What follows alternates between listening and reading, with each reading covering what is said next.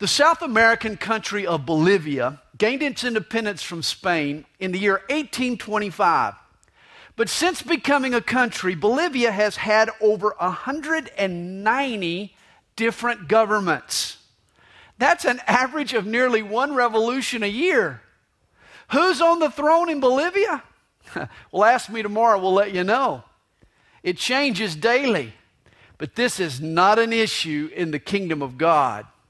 For in tonight's passage, Jesus proves that He is king, He is sovereign over nature and demons and disease and even death.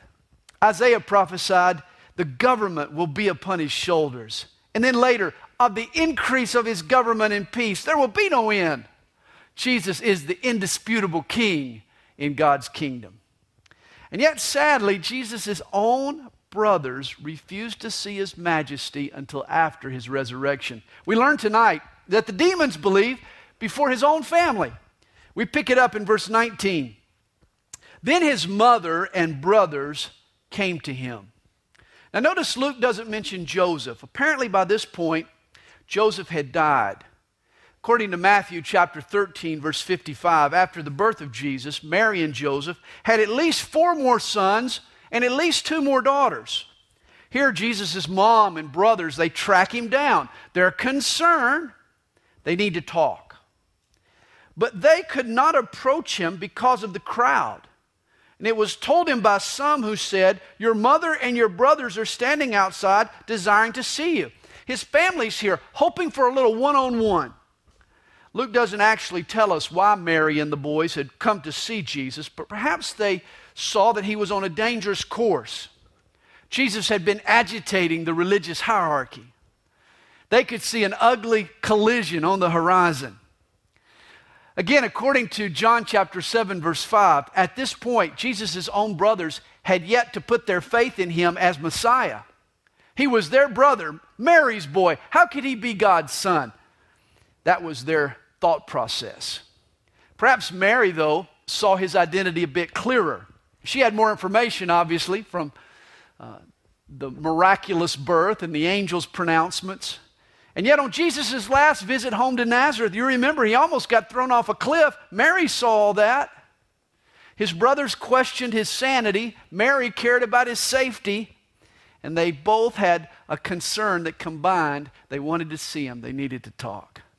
But in verse 21, Jesus actually redefines his family.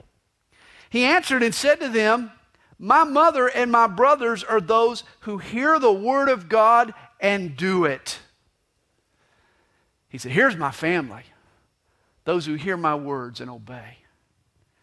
Did those words hurt his mom? I suppose they did. Did they bother his brothers? You bet. But you can't please God and not offend your unbelieving family. It inevitably happens. Jesus' comment, though, was true. There are ties that run deeper than physical family. Allegiance to God is stronger glue than the same last name. Earthly relationships last, oh, maybe 60, 70 years, but the family of God is eternal. It's been said blood is thicker than water, but spirit is thicker than blood. Jesus' real family are those who climb on board the boat of faith. And speaking of a boat, verse 22 tells us now it happened on a certain day that he got into a boat with his disciples. And he said to them, Let us cross over to the other side of the lake. And they launched out. Notice his words, they're important. Jesus said, Let us cross over. You won't go under when Jesus promises you'll cross over. But as they sailed, he fell asleep, and a windstorm came down on the lake, and they were filling with water and were in jeopardy. Now, the Sea of Galilee is notorious for changing weather. One year on our visit to Israel, we experienced this firsthand. We arrived on top of Mount Arbel, which overlooks the Sea of Galilee, under clouds and in a mist. But, but within minutes, the clouds dissipated and the sun broke out. We even got a beautiful rainbow. But you know, this can happen in reverse. Sudden storms can arise. This lake, the Sea of Galilee, It sits 685 feet below sea level. And it's surrounded by mountains, some as high as 3,000 feet. The topography of the region is shaped like a funnel. Cold air pours in from the north over the Golan Heights, and it collides with the hot air that settled over the lake. What results are sudden storms. Storms can pop up with no warning. In fact, in 1992, it was reported that there were 10 foot tall waves crashing into the town of Tiberias there on the Sea of Galilee. It caused extensive damage. In 10 foot waves, a small fishing boat doesn't stand much of a chance. And that's why Luke puts it they were in jeopardy. And the disciples came to him and they awoke him, saying, Master, Master, we're perishing. Notice this the boat is rocking, it's pitching, it's rolling, it's taking on water, it's just about to capsize. The disciples are in a panic while Jesus snoozes. Can you imagine? You've heard the expression, that man could sleep through a hurricane. Well, it was literally true of Jesus. Obviously, he wasn't the least bit frightened, was he? He wasn't concerned about the storm. Then he arose and he rebuked the wind and the raging of the water, and they ceased. And there was a calm. Jesus did to the storm what he did to the fever that had racked the body of Peter's mother in law. He rebuked it. You remember, you rebuke, that's how you put a demon in its place. You rebuke it. Could it be this storm was Satan's attempt to drown Jesus? to do away with God's only means for our salvation. And Jesus rebuked the devil in his attempts to end his life. But Jesus not only rebuked the storm outside the boat, notice he rebuked the lack of faith within the boat as well. He says to them, Where is your faith? And this is the point of every storm. Remember, the stress in my life may just be a test of my faith. If King Jesus is aboard your boat, the Lord is sovereign over wind and waves and weather and nature. Don't you come unglued. Learn to trust the captain. We need to realize that our lives are like the Sea of Galilee. Serious squalls can pop up in life, they can happen in an instant. Panic and fear might grip our hearts, and yet we have nothing to fear when Jesus is in our boat. He can calm a storm in a single word. He can calm the storms in our lives if we learn to trust Him. We need to trust Jesus even when He seems to be asleep. He can end that storm in a second if it's His will. Well, they were afraid and marveled, saying to one another. Notice they went, they went from being afraid of the storm to being afraid of, of Jesus. Wow, what power. Here's a man who commands the wind and waves, and they obey him. And they said to one another, Who can this be? For he commands even the winds and water, and they obey him. You know, in Luke chapter 5, after Jesus told the paralytic to rise and take up his mat, and he did, the people there responded, We have seen strange things today. They were enthralled with what Jesus had done. But now, after he commands the storm, they ask, Who can this be? You see, their curiosity has now graduated. They've gone from being preoccupied with what he's doing to who he is. But Jesus is going to take them one step further. We'll get to it next week in chapter 9. He's going to discuss where he's going. They know what he did, they know who he is, but they also need to know where he's going because he's headed to the cross. Well, verse 26 tells us then they sailed to the country of the Gadarenes, which is opposite Galilee, Gadara, or on some maps it appears as Gergesa. It was on the eastern bank of the lake. And when he stepped out on the land, there met him a certain man from the city who had demons for a long time. And he wore no clothes, nor did he live in a house, but in the tombs. Now, the topography on the east side of the lake is much different from the western shore. The eastern bank ascends rapidly. It's the beginning of the Golan Heights. And the area is dotted with numerous caves. These caves or tombs were the demoniac's home. Here was a madman. No other explanation. A gang of demons had roughed him up and stole his sanity. He walked among the caves naked and ostracized from others and lonely and angry.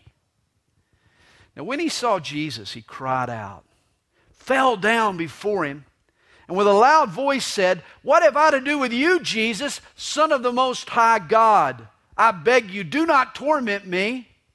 Notice the demon spoke through the man. It's ironic, after Jesus rebuked the sea, the disciples asked, Who can this be? But the demon had already figured it out. He knew that Jesus was the Son of God. Verse 29 tells us, For he had commanded the unclean spirit to come out of the man, for it had often seized him, and he was kept under guard, bound with chains and shackles, and he broke the bonds and was driven by the demon into the wilderness. Dr. Luke now gives us a glimpse into this man's horrible existence. Demonic seizures would grip his entire body. Demon possession caused him to thrash around with supernatural strength.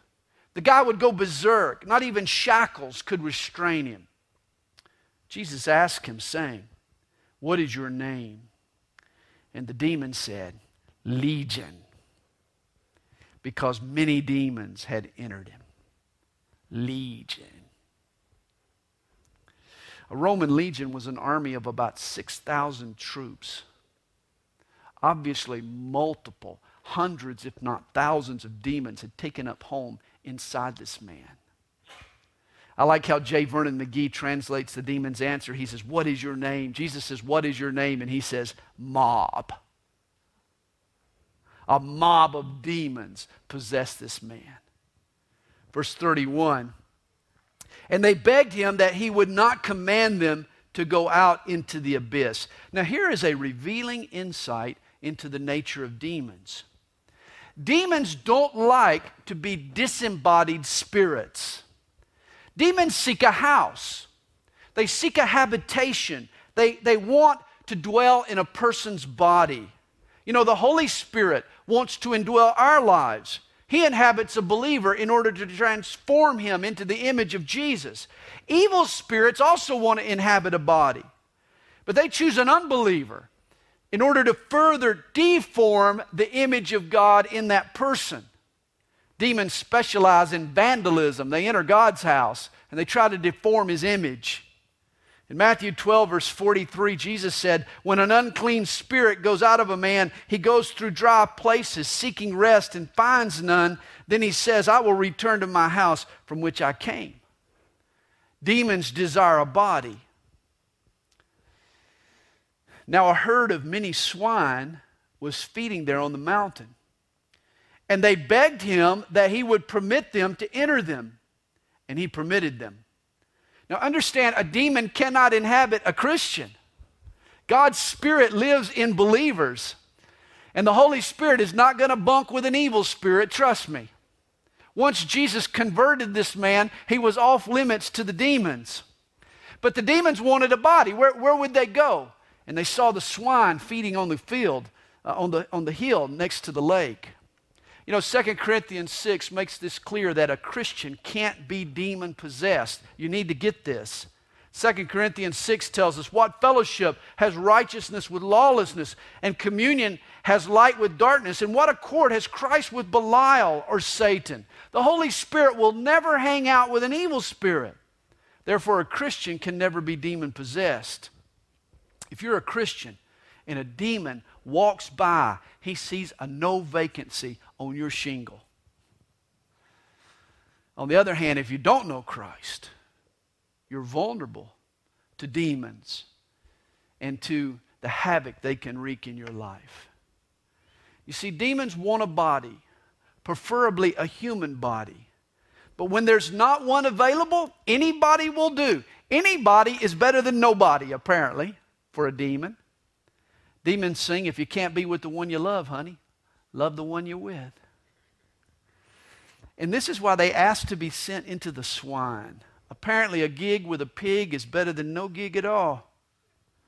Well, then the demons, they went out of the man and they entered the swine, and the herd ran violently down the steep place into the lake and drowned. You know, the story really helps to illustrate the depravity of the human spirit.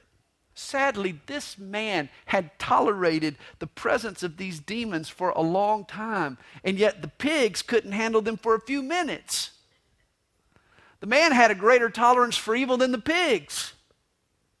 As soon as they entered the pigs, they went nuts. They ran violently down the slope, we're told. You could say the swine flew. Yeah. They rushed down the slope into the lake. They went hog wild. The pigs drowned. They apparently they they all committed suicide. But don't feel too bad for the pigs. You know where they went, don't you? Yeah, they went to hog heaven. Anyway. when those who fed them saw what had happened, they fled and they told it in the city and in the country. This became known as the case of the deviled ham. The pig, I'm out of jokes now, so we, the pig feeders, they told the story to the townspeople there in Gadara. Then they went out to see what had happened.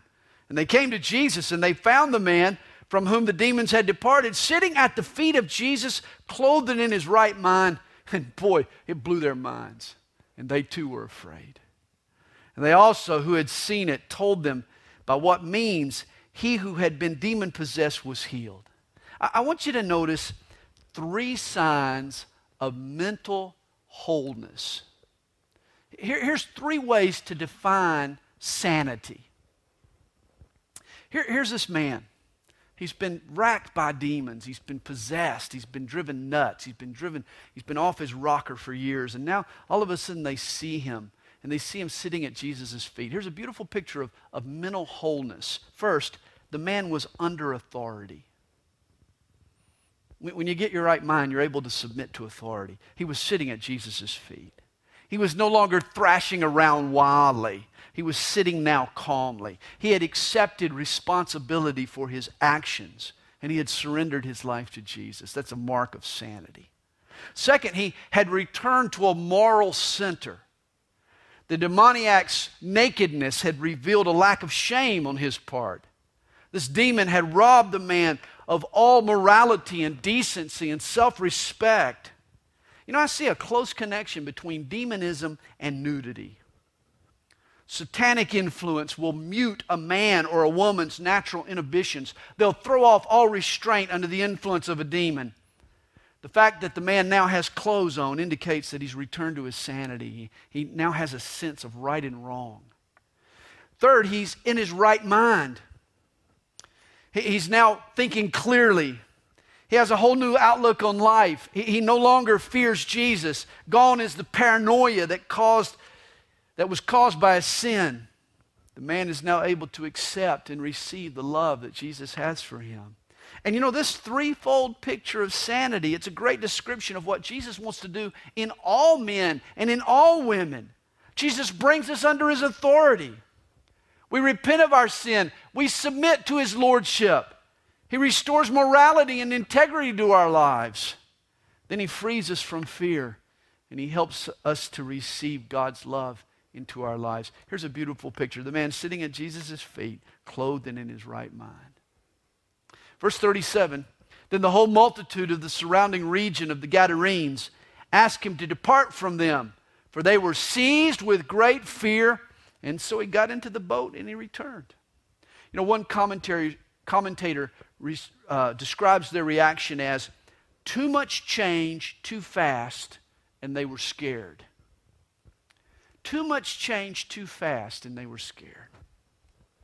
You know, often folks get used to their bondage, they get used to their sinful lifestyle. People sometimes accept sin and bondage as the status quo. And when Jesus works a miracle, it upsets the apple cart, it irritates some people.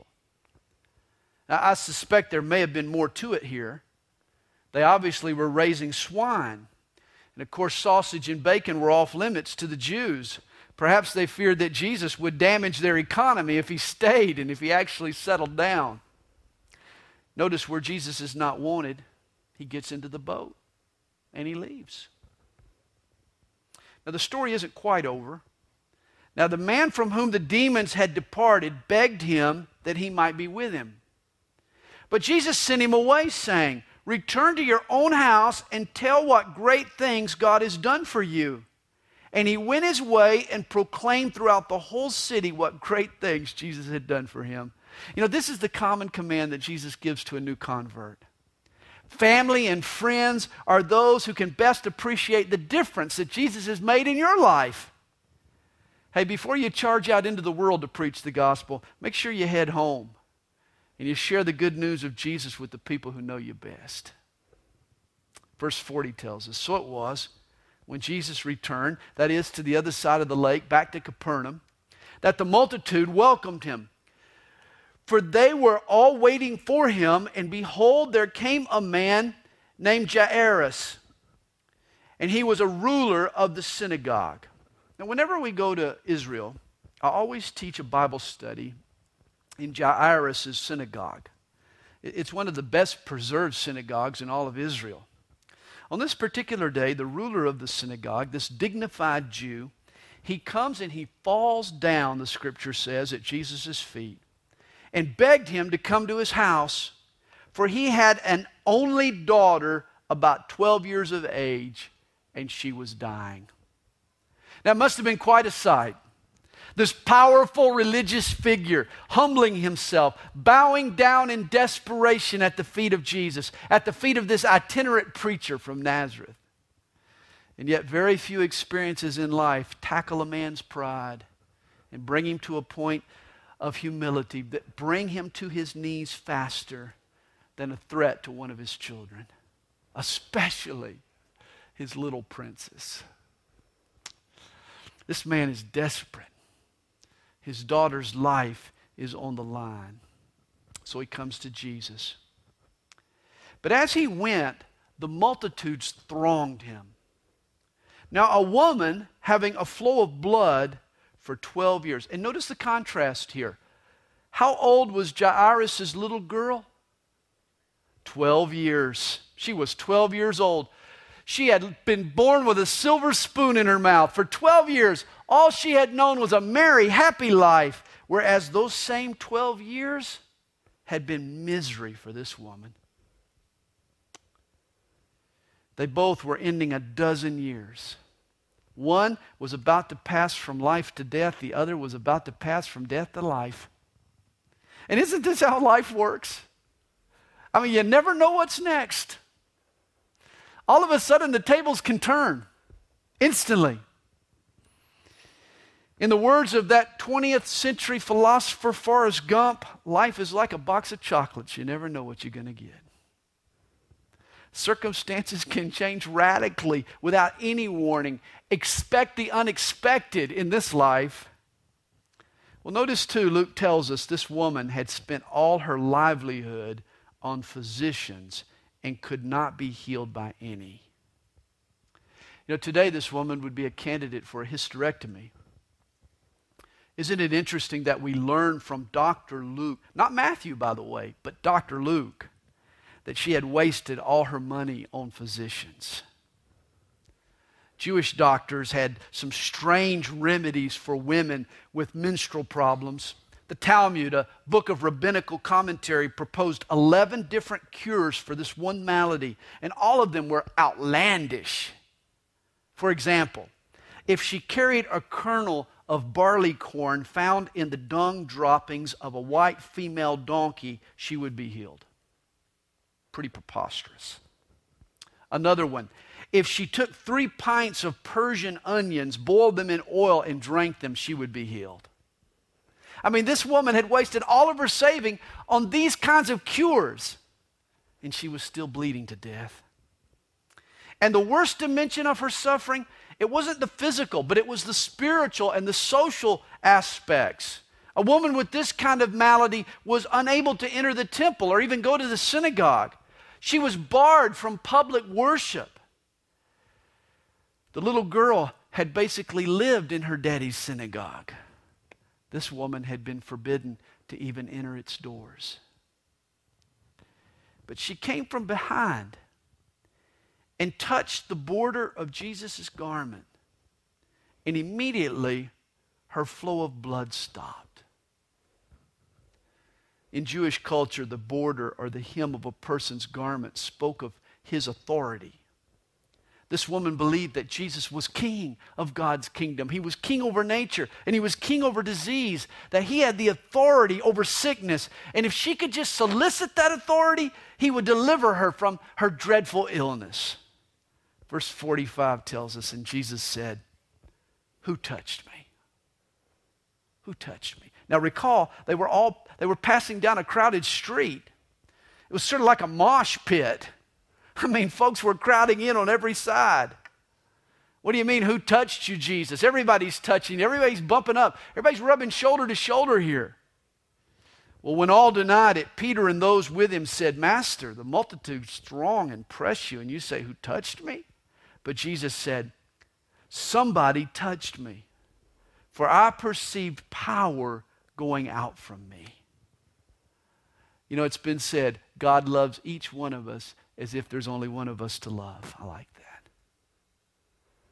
Imagine our Lord gets prayed to every single minute of every single day by millions of believers all around the world. Heaven's switchboard must blink like a Christmas tree.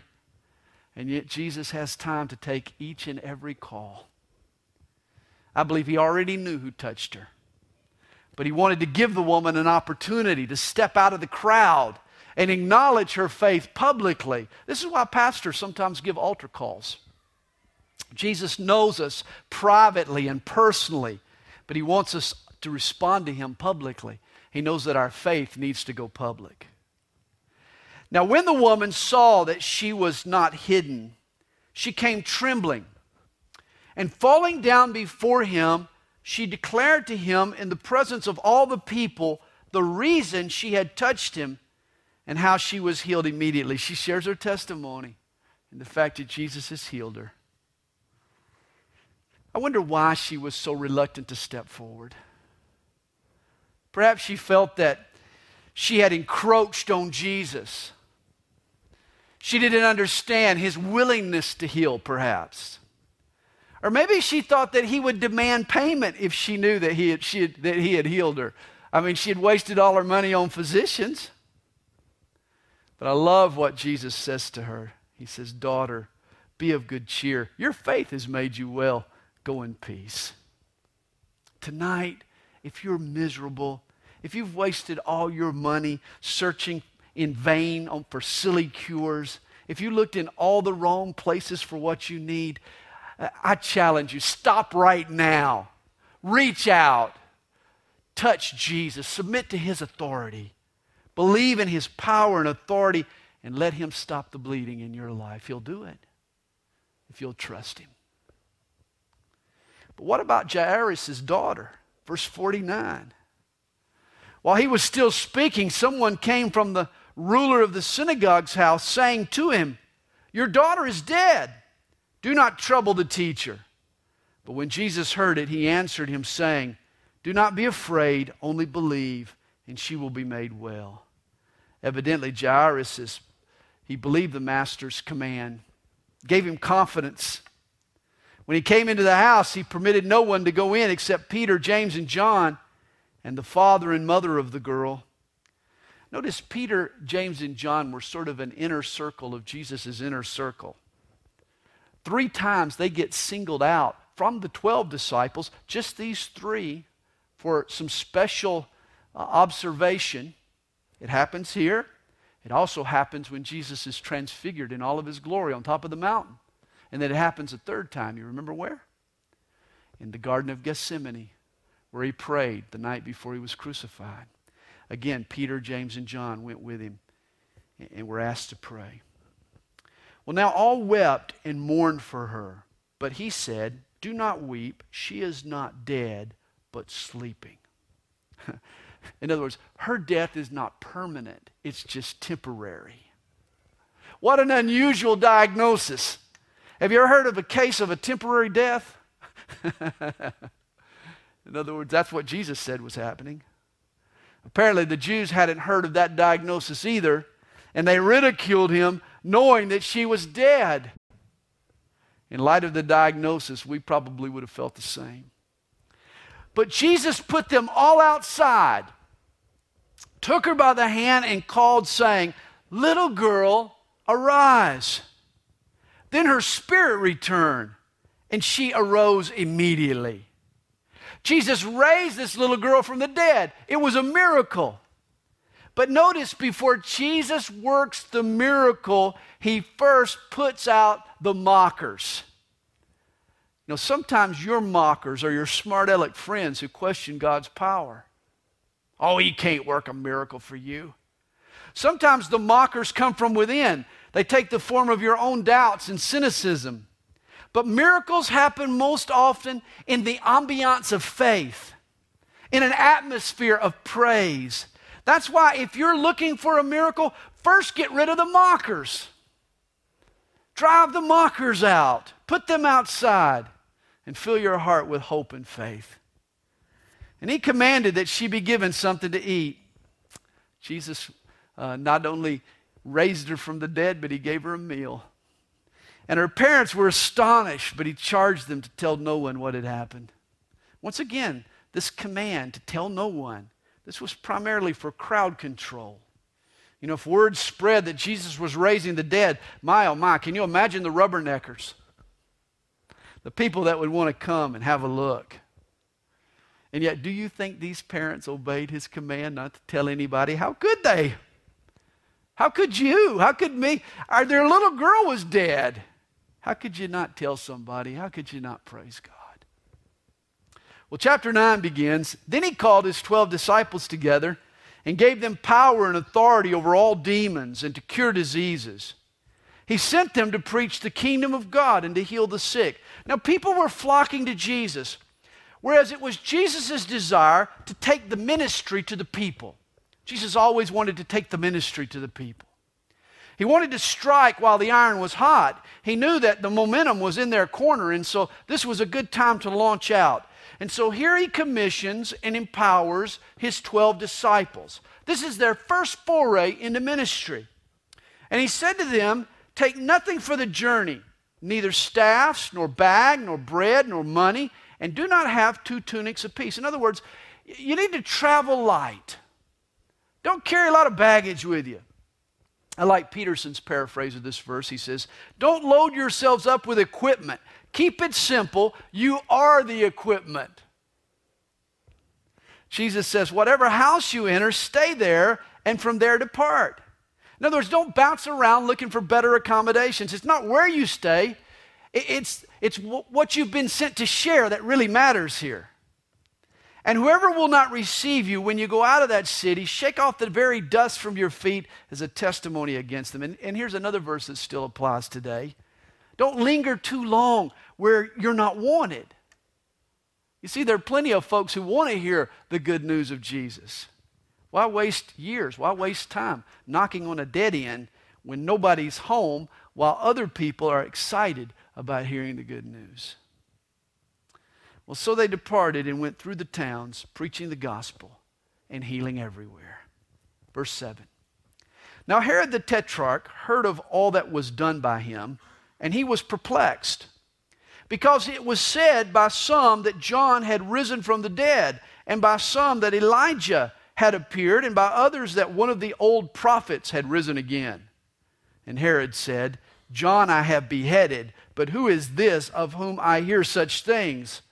So he sought to see him. You remember, Herod Antipas had tried to get ahead in life by beheading John the Baptist. John had called him and his wife Herodias on the carpet for their evil lifestyle. And, and, you remember, she had schemed against John, she had wanted to silence him. But now another voice from God is sounding. Jesus is on the scene, and he's making Herod nervous again. You know, it's a good sign when God's servants make evil men a little antsy. It's been said Jesus disturbs the comfortable and he comforts the disturbed. Verse 10 tells us, and the apostles, when they had returned, they told him all that they had done. Remember, this was their first venture into ministry. And imagine their excitement. God used us. The, their thrill was contagious. It is fun to be used by God. What, a, what an exciting thing it is when God uses us. Here they couldn't wait to get back to the clubhouse and celebrate with the team, even tell the coach what had happened. Well, then he took them and he went aside privately into a deserted place belonging to the city called Bethsaida. The word Bethsaida means house of fishing. Bethsaida was a little fishing village. It was located on the northern shore of the lake where the headwaters of the Jordan fed into the Sea of Galilee. Now, here the water is the warmest, it's the site of the lake's best fishing. House of fishing, a good place for a fishing village. But when the multitudes knew it, they knew where he was going, they followed him. And he received them and spoke to them about the kingdom of God. And he healed those who had need of healing. It seemed that Jesus sort of planned a debriefing for his disciples. After their time of ministry, they were primed for instruction. But the crowds now interrupt his plans. All of a sudden, there are masses that are wanting to see him and wanting to be healed. And of course, Jesus loved people.